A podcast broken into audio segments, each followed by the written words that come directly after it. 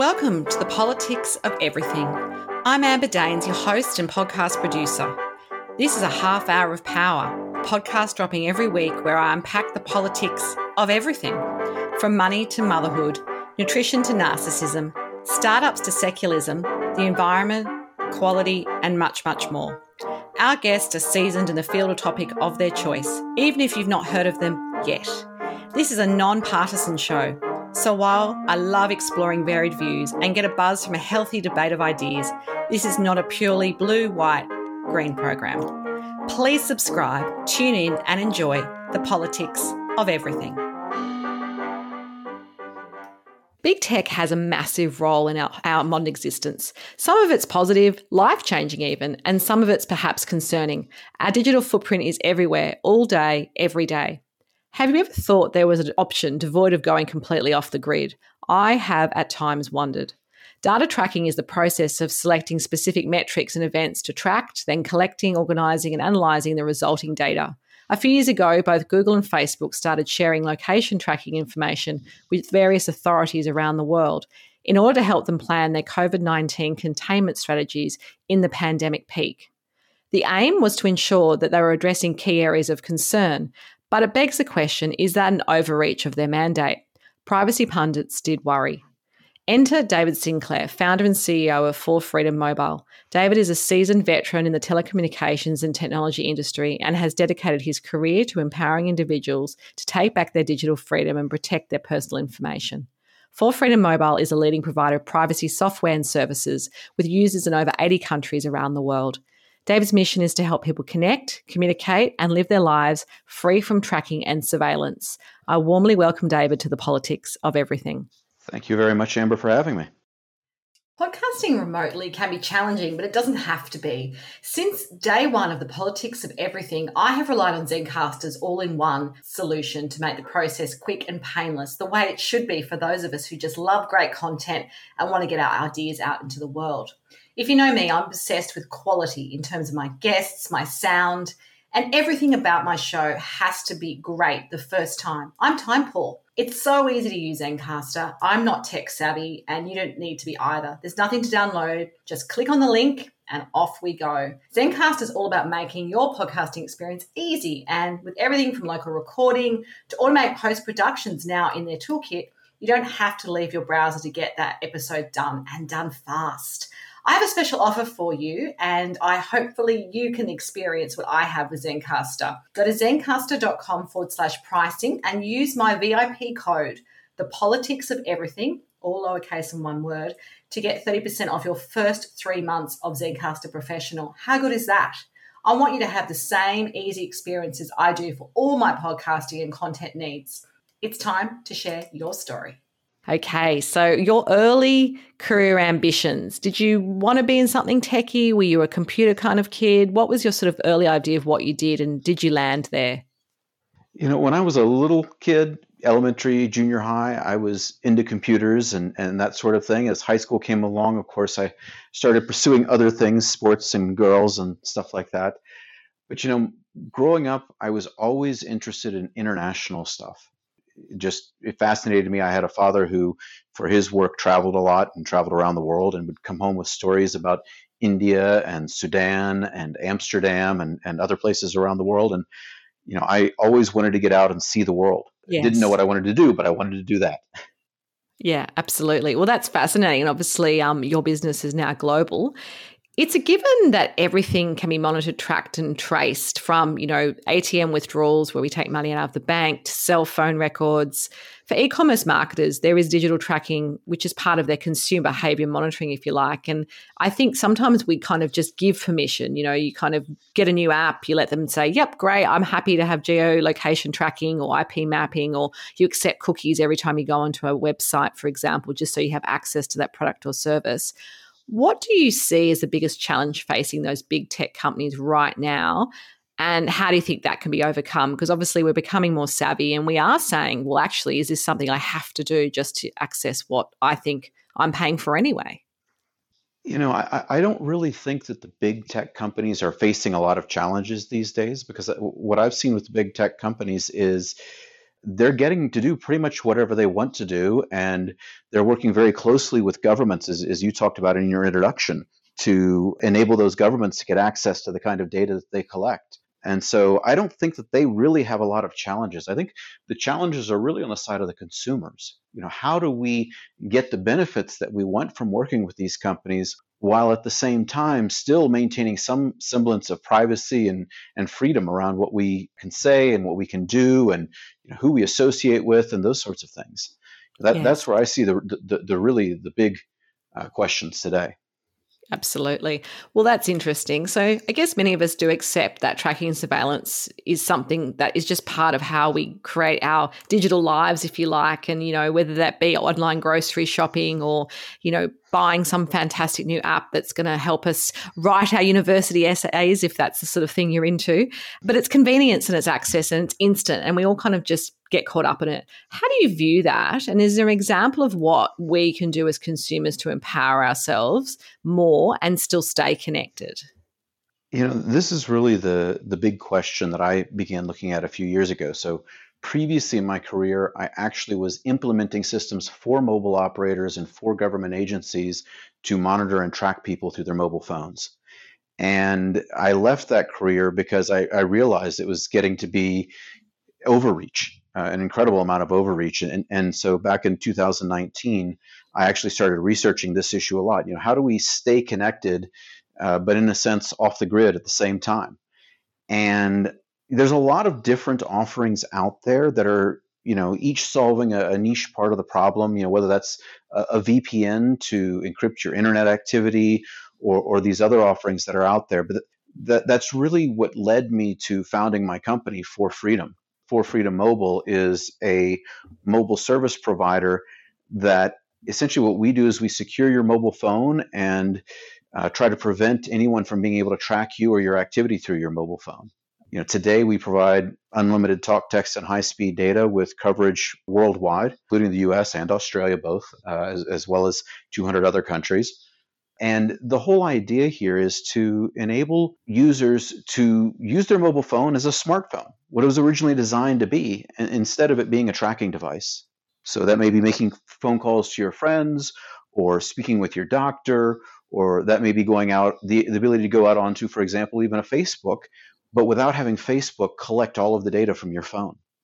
Absolutely. So I'm just curious, obviously you don't have to give away all your trade techie secrets, but when you started the business, was there some opposition because you're having to access, I guess, certain amounts of information to allow you to build the product and service that you, you now provide? Did you come across some sort of pushback from big tech or how does that work with the authorities perhaps as well? Like what's what's the ramifications, broadly speaking, for people engaging with your service? You know, I, will tell you, it's it's been an interesting walk down a very fine line.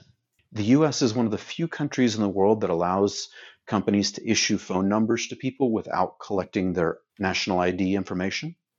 Yeah, wow, um, that's quite different uh, to Australia. Exactly. Most countries uh, around the world require you give you give a copy of your passport or national ID card. Yeah, whenever or you get a SIM card or driver's license or whatever it might be. Yeah, absolutely. Exactly, exactly. And and and so there's that part, and then there's also. Um, uh, at least in the U.S., which where, where we're based right now, the there's certain laws that apply to telecommunications providers that don't necessarily apply to internet service providers. So telecommunications providers are companies that provide voice and SMS service, as well as they may provide data too. And they're required in the US, and, and this is true really in almost every country in the world, including Australia, that they have to collect every single phone call and every single text message you send or receive and keep a record of that uh, on hand for at least five years. Now, most of them maintain those records for seven to 10 years, and they have to give the government access to those records anytime the government asks for it for that. And the government doesn't require a subpoena or, or a warrant or anything like that. They just have the right to go in and look at those records. And you may not uh, even know that, right? Like you, you wouldn't oh. necessarily oh, be aware that's happening. They specifically forbid the operators from telling the users that they're looking at those records. Mm-hmm. Uh, yeah. And so they have access to those records all the time. The government does.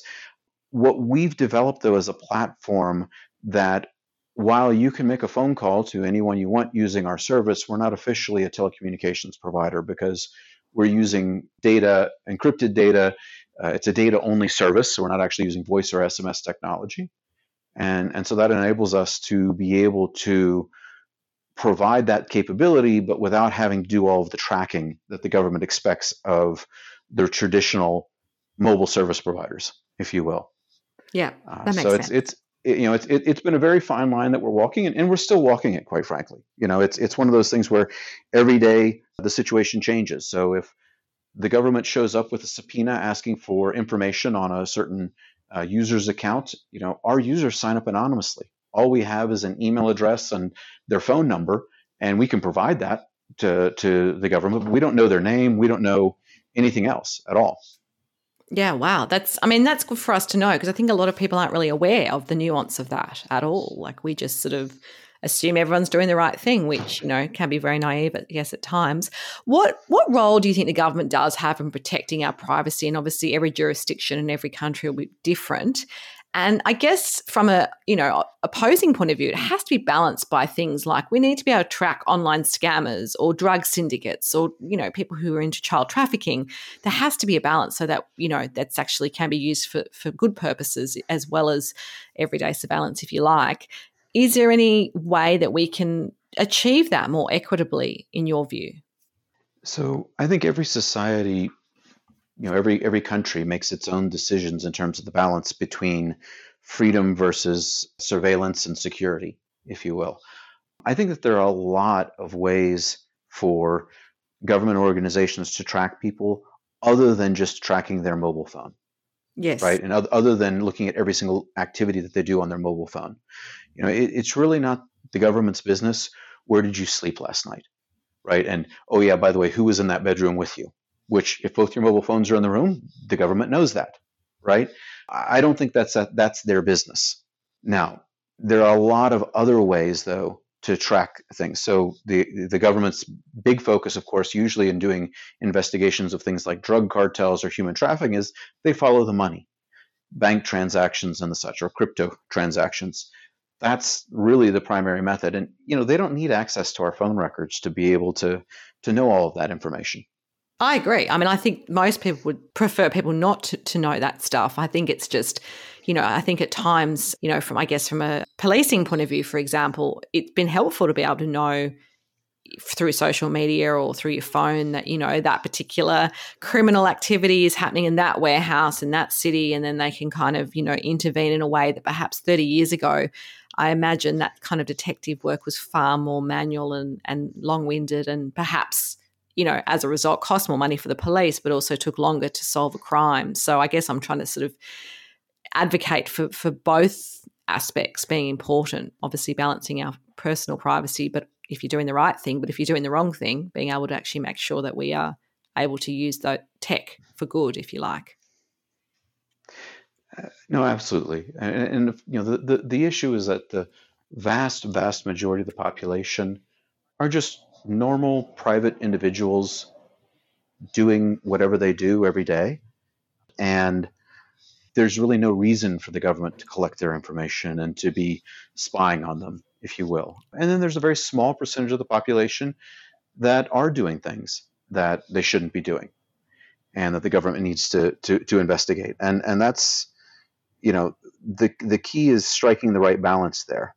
Yeah, and I think that'll always be the challenge. Changing tack a little bit, what's your personal favorite big tech platform and why? Is there something that you are using? It could be new, it could be old, could be very niche that you think has been quite life changing or life enabling for your business, perhaps?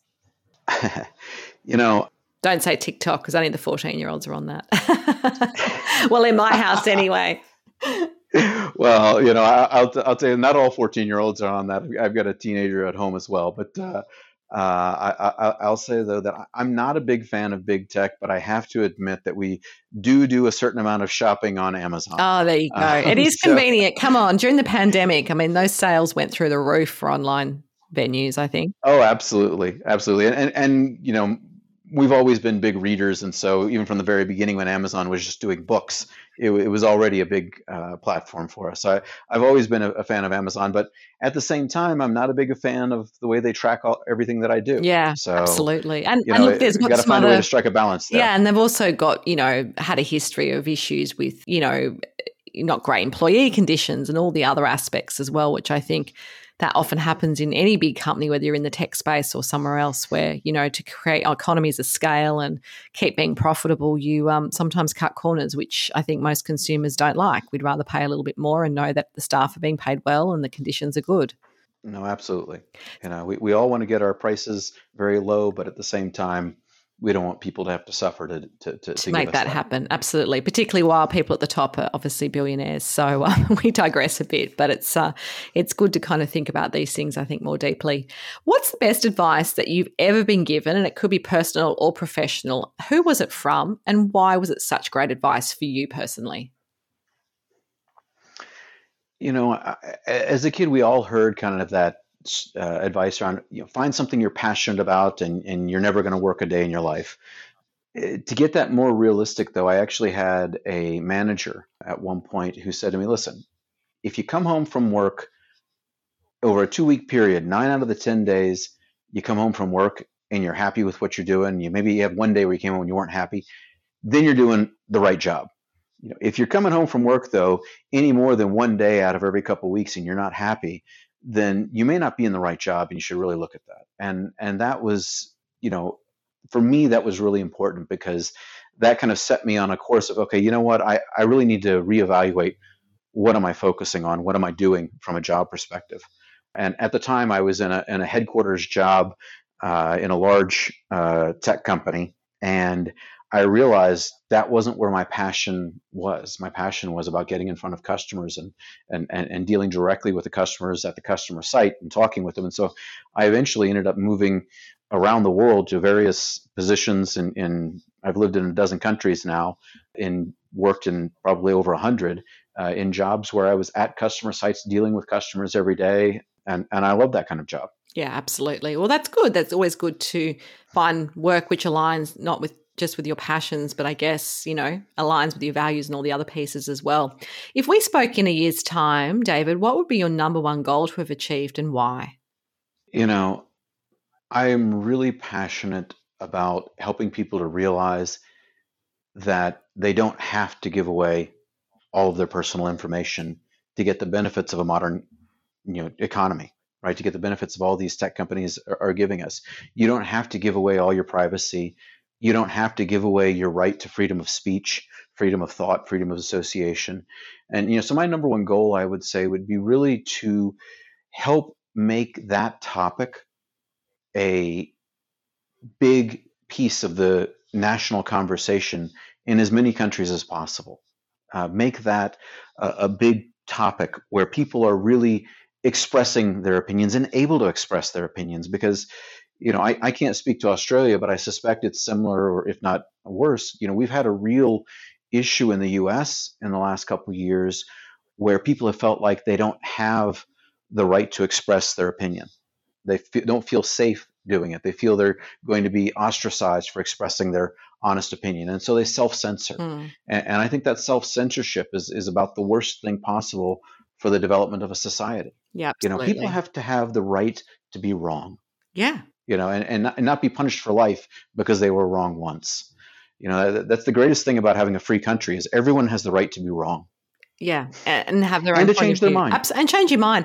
I sometimes I do think you know the tech world has made that worse in some ways. I think people are very different in social media engagement as they would be in real life. Not always, but a lot a lot of the time. There's a bit of anonymity and you know overreach, which I think happens you know, on Facebook and other platforms when people are having arguments, which, if they're in the same room, would probably be much more moderate in some ways. Absolutely, absolutely. And, you know, I think one of the key points people forget is that most tech companies, Facebook, Google, et cetera, right? They're advertising driven business models. And and you think about the old TV advertising business model. What was their business model? It was get as many eyeballs looking at their channel as much as they possibly could. And, the way you do that with tech platforms isn't by just by showing entertaining material, although that, that can help. what they realized, you know, Google and Facebook ran research on this back 2008 to 2012, and they published a lot of that research where they showed that if you show people content that makes them happy, they'll watch it, they'll go away, and they'll be very happy. If you show people content that plays on their fear, on their uncertainty, on their doubts, they're going to stay engaged. They're going to stay watching. They're going to react to it. They're going to engage with it. And so the tech companies today have a vested interest in playing on our fears and in pitting different segments of society against each other. And, and I think that's really the biggest threat today to democracy and, and, and, a stable society is the fact that you've got these very large corporations who have a vested interest. And I don't blame them, they're commercial entities, right? They've got a vested interest in fragmenting society into groups that are opposing one another. And, and, and I think as long as we don't recognize that, as long as we don't take a step back from what we're doing on these tech platforms and the way we conduct ourselves on these tech platforms, you know, I, I think that things aren't going to change. And, and we really need to recognize the fact that in some ways I feel like the tech platforms are playing us for their own benefit. Yeah, absolutely. Definitely. Uh, takeaway message for us as we wrap up today on the politics of big tech. I'd say the number one takeaway would be that you know you don't have to give up your privacy, you don't have to give up your freedom in order to have the benefits of a modern technology. You know, and and, and if you'd like to learn more about it, you know, please there's lots of information out on the internet. One location you look for more information is our website, 4freedommobile.com. But more than anything, just engage in that conversation that you don't have to give up your privacy and your freedom in order to get the benefits of big tech. Absolutely. Well, if you do want to connect further with David Sinclair, there will be some details on the show notes. It's been a fantastic conversation. Lots of things for all of us to consider, as always. Until next time, do take care. Thank you so much. Thanks so much for listening today. If you've enjoyed the politics of everything, I thrive on your feedback. So please add a short review and share the podcast with your network through Apple, Spotify, and all the usual suspects. I'm always on the hunt for new and diverse guests, so if you or someone you know has a fresh idea you're busting to get out there, please email me at amber amberdaines.com and my crew will get back to you very soon.